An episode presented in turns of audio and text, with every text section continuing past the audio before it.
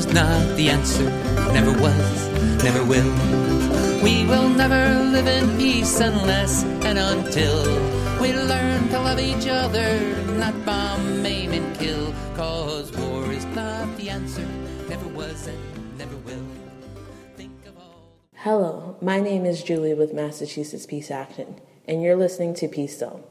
Peace Zone is a series featuring a wide variety of expert speakers who all want the same thing, peace. We'll do our best to keep you up to date with the most pressing issues of injustice. This week's episode comes from Massachusetts Peace Action's annual meeting that happened on March twelfth. In this episode, Phyllis Bennis, author of Understanding ISIS and the New Global War on Terror, A Primer, spoke on the Syrian War, ISIS, Iran, Saudi Arabia, and the U S. Thank all of you for coming out today on this rather extraordinary day. I gotta say, if I lived in Boston, I think I'd be outside. So thank you all. Thanks to MAPA for having the fortitude to continue to come out. We have a lot of work to do, a lot of work ahead, but you're what make it possible. And I just want to add one other thing. I'm really honored today to be speaking along with Congressman Jim McGovern, who I know is your representative, but we get to work with him as well in D C. And in D C, we need him a lot. There's not as much there um, as having a mayor who would be part of Peace Action. That's kind of an extraordinary thing. What a privilege that is. Thank you. Thank you, uh, Mayor Simmons, for, for being here, for being part of this. But just know what a privilege it is. It's a reflection of the work that you all do, no doubt. But it still is a huge privilege to have elected officials who will sit in a room with us to talk about these issues. So cherish that. I'm, I'm very grateful. I wanted to start this morning with a, uh, a sense of anniversaries. You know, this is uh, coming up this week is the thirteenth anniversary of the Iraq War from two thousand three. Looking around the room, and this is not always something to be proud of, but one part we should be proud of is that I think most people here were out in the streets on February fifteenth, two thousand three, the day the world said no to war. And the work of that global movement remains, remains with us.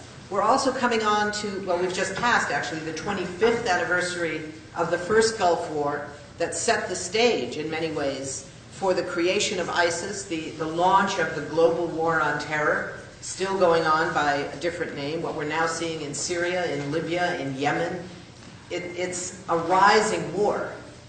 And it was rooted in these earlier wars. I was looking up last night, what are the anniversaries for March twelfth? Today's March twelfth, so I'm looking at, so what are the anniversaries? The first ten anniversaries that you get when you look at, you know, when you Google anniversary for March twelfth, seven out of ten are wars, starting in five thirty-eight A D. It's one of the early Roman wars, and going right up through the Civil War. And that's just up through the Civil War. Seven out of ten are about wars. So we have to think about that. The, one of the other anniversaries, though, is that March twelfth was also the beginning, the launch of Gandhi's march to the sea, the Salt March. So we have a great model to pose against those wars that have been so prevalent on this day. Let me start with some words from a, a friend of mine, a great analyst in Washington, of all places, uh, a former ambassador of the U S, Chaz Freeman, in an article he wrote a few days ago. And he said this: the United States has now been engaged in a Cold War with Iran for thirty-seven years. It has conducted various levels of hot wars in Iraq for twenty-six years. It has been in combat in Afghanistan for fifteen years. Americans have bombed Somalia for fifteen, Libya for five, and Syria for one and a half years. One war has led to another. None has yielded any positive result, and none shows any signs of doing so. The same might be said of the other wars we Americans subsidize and supply. Israel's wars to subdue the Palestinians and deter other Arabs from challenging its ongoing dispossession of them are now sixty-eight years old and counting. U S drones have been killing Yemenis for fourteen years, Pakistanis for twelve, and Somalis for nine. Saudi Arabia's bloody effort to reinstall an ousted government in Yemen is almost a year old. In none of these wars is an end in sight. Massive violence does not require war. We have been at war with terrorism for fifteen years, and terrorism is doing just fine. That's the problem. We need something else. Not to walk away and say, ah, we don't care about terrorism, it's not our issue. It's everybody's issue. But we need to have other ways. You can't bomb terrorism out of existence, because you can't bomb terrorism. You can only bomb people. Sometimes you might get lucky and hit terrorists instead of children. Sometimes you get lucky. But that doesn't work to end terrorism. It simply creates different terrorists, the children of the ones that you killed, their neighbors, their friends. So we have to be very clear. We were, I was talking just now with someone here about what makes ISIS strong. I don't believe that ISIS is strong because the individuals in that organization are so committed or such skilled terrorists. Some of them may be. Some of them may be obsessed with death or obsessed with killing. Clearly some of them are. But that's not why they are strong. They're strong because of where they get their support. And they get their support, unfortunately, from a wide range of people and forces who don't believe in their extremist version of Islam. People like the mainly Sunni generals of the Saddam Hussein era in Iraq, who are, these guys, I've met some of them, they are very secular. They drink, they smoke, whatever. But they're prepared to ally themselves with ISIS, and more importantly, more dangerously, put themselves and their military skills at the service of ISIS, not because they believe in a caliphate, these are very modern generals, but because they see ISIS as not only a lesser evil than the sectarian Shia-dominated government in Baghdad that we put in power and pay and arm, but is far more accountable, ironically, to Iran than they are to us. But they see ISIS as a tool to challenge that government, because they don't see any other option. So that's the challenge that we face. The result of fifteen years of a war against terrorism is Afghanistan, where this, the, the uh, Special Inspector General has, has just said in testimony to Congress about two or three weeks ago that the Taliban now controls more territory than at any time since the U S first attacked Afghanistan and overthrew the Taliban in two thousand one. And where our, our signature accomplishment was that at least all the children are now in school. Turns out to be a lie. Because of one, corruption. There were, you see if I remember the numbers right, it was one hundred seventeen billion dollars that the U S has spent on education in Afghanistan since two thousand one. And as a result of that, thirteen billion dollars has simply disappeared. They just don't know where it ended up, just in one three-year period. But aside from that, forty-two percent of the children of Afghanistan of grade school age are either, have either never been to school or have been forced to drop out of school before finishing the fifth grade because they have to go to work or their school has simply collapsed and there are no teachers. So this claim that, well, at least the children are in school, at least the girls are in school, simply isn't true. That's what fifteen years of the war against terrorism has brought. In Syria, a war against ISIS, a war against terrorism, has led to a situation where ISIS still has hundreds of thousands of people under its control. ISIS still controls territory and cities. The regime in Damascus, an incredibly brutal regime, is still in power. The so-called Free Syrian Army with U S weapons is committing war crimes of its own. And the incredibly brave, principled, original political opposition in Syria, those who have survived this long, not many of them have. Many have been killed, many were driven into exile, many have been wounded. Many have gone and joined the armed opposition and have ended up in either extremist or non, not so extremist forces of their own. But those few who remain the political opposition, they've been out this week. Have you seen those incredible videos of people raising the flag of the political opposition in cities that for the first time there's no barrel bombs being, bombed, that being dropped, there's no Free Syrian Army attacks on their people. They're able to go into the streets just at this moment because for the moment this non-ceasefire cessation of hostilities is still holding. That's huge. And it speaks to the incredible bravery of people in Syria. It doesn't mean that the U S has not been trying for years to change regimes. But I think it does speak to how we have to understand that with a great deal of nuance and with a great deal of respect for people in Syria. In the same way, we have to look at our own responsibility in Iraq for giving rise to ISIS. ISIS doesn't arise out of the blue. Now, how many of you have heard this line about ISIS started, I'm not asking if you believe it, just whether you've heard it. ISIS started when President Obama pulled the troops out of Iraq in twenty eleven. How many of you have heard that? All right, and the rest of you are lying, you know. You just don't want to admit it. But it's wrong. ISIS didn't start in twenty eleven when President Obama pulled out the troops. It started in two thousand four when President Bush had one hundred fifty thousand U S troops in Iraq. And it started because of those one hundred fifty thousand troops occupying Iraq and the fact that we had arrested thousands of Iraqis and others on the ground, on the battlefield, and off the battlefield, and we're imprisoning them. This is the moment, remember Abu Ghraib, the scandal before Guantanamo? Not everybody in those prisons, in those U S prisons like Camp Bucca, not everybody was tortured, thankfully. But everybody heard about the torture and the humiliation and the photographs that went viral all around the world.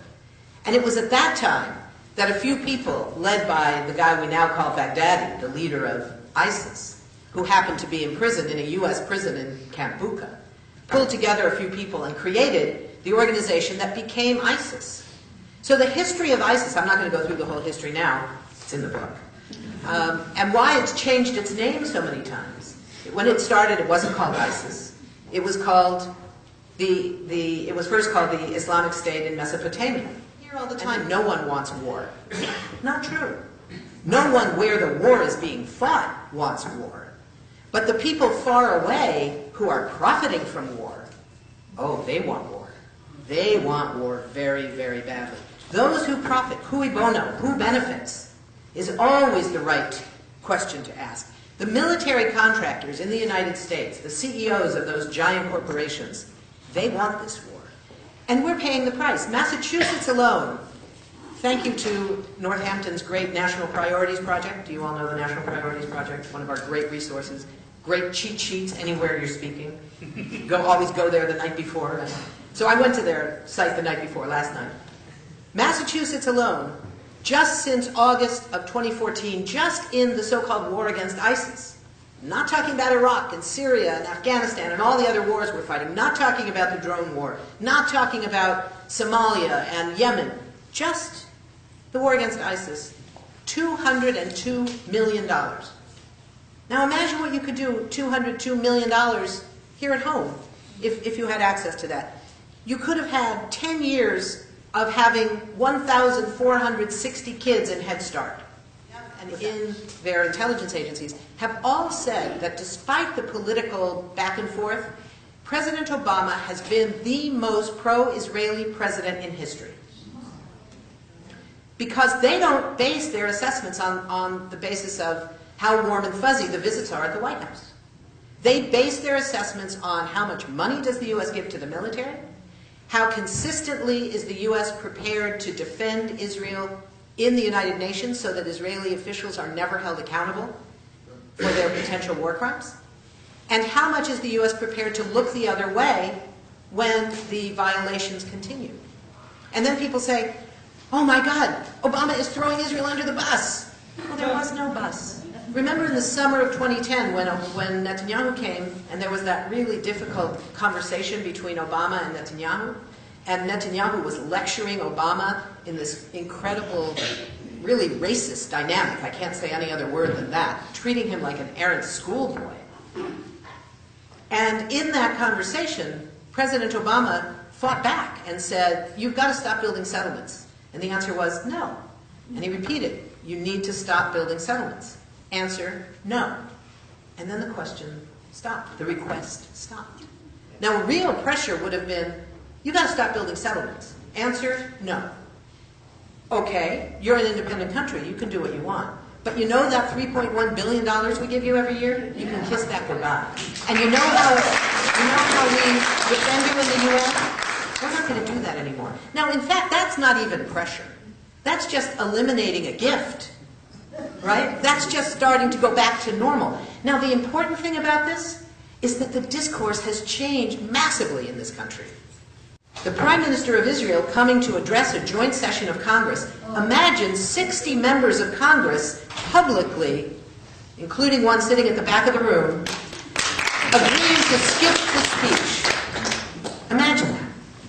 We would never have seen that if not for the work of organizations like Mass Peace Action, like the U S Campaign to End the Israeli Occupation, that have made this change possible.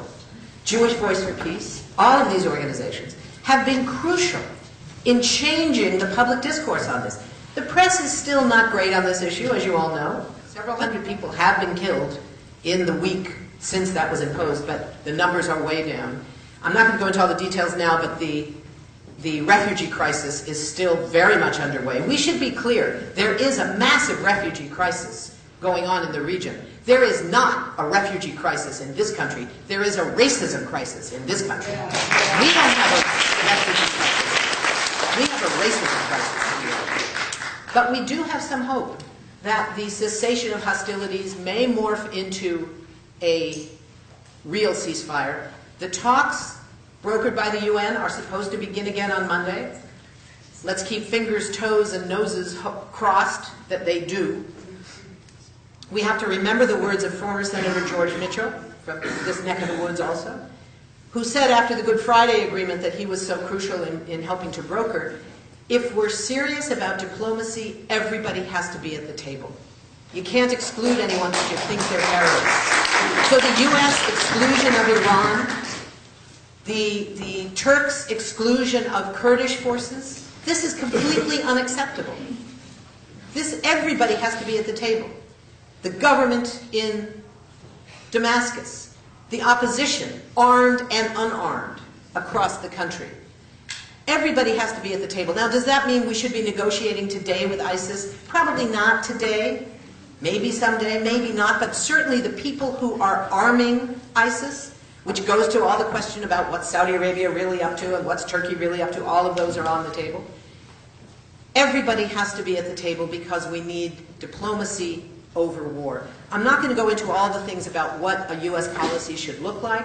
I've outlined about seven or eight things, but I just want to end with a reminder of some of the talk that's going on in Washington, which I think is so important. We heard this recently from the great representative from Hawaii, uh, uh, Tulsi Gabbard, who's a combat veteran of Iraq, and she resigned about a week ago from the Democratic National Committee because she said it was unfair in a whole host of ways. She resigned for all the right reasons.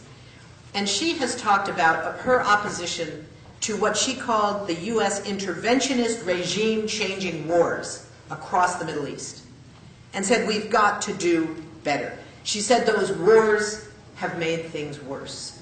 She was able to say that because organizations like Mass Peace Action around the country, in her state of Hawaii and on this end of the country in Massachusetts, have made it possible for elections to work sometimes in this country, where sometimes we can elect a, a Tulsi Gabbard, where sometimes we can elect a Jim McGovern, and sometimes we can elect people who actually represent the interests not only of us, but of the people who are in the gun sights of our policies around the world. Because at the end of the day, we have to be here to speak for them.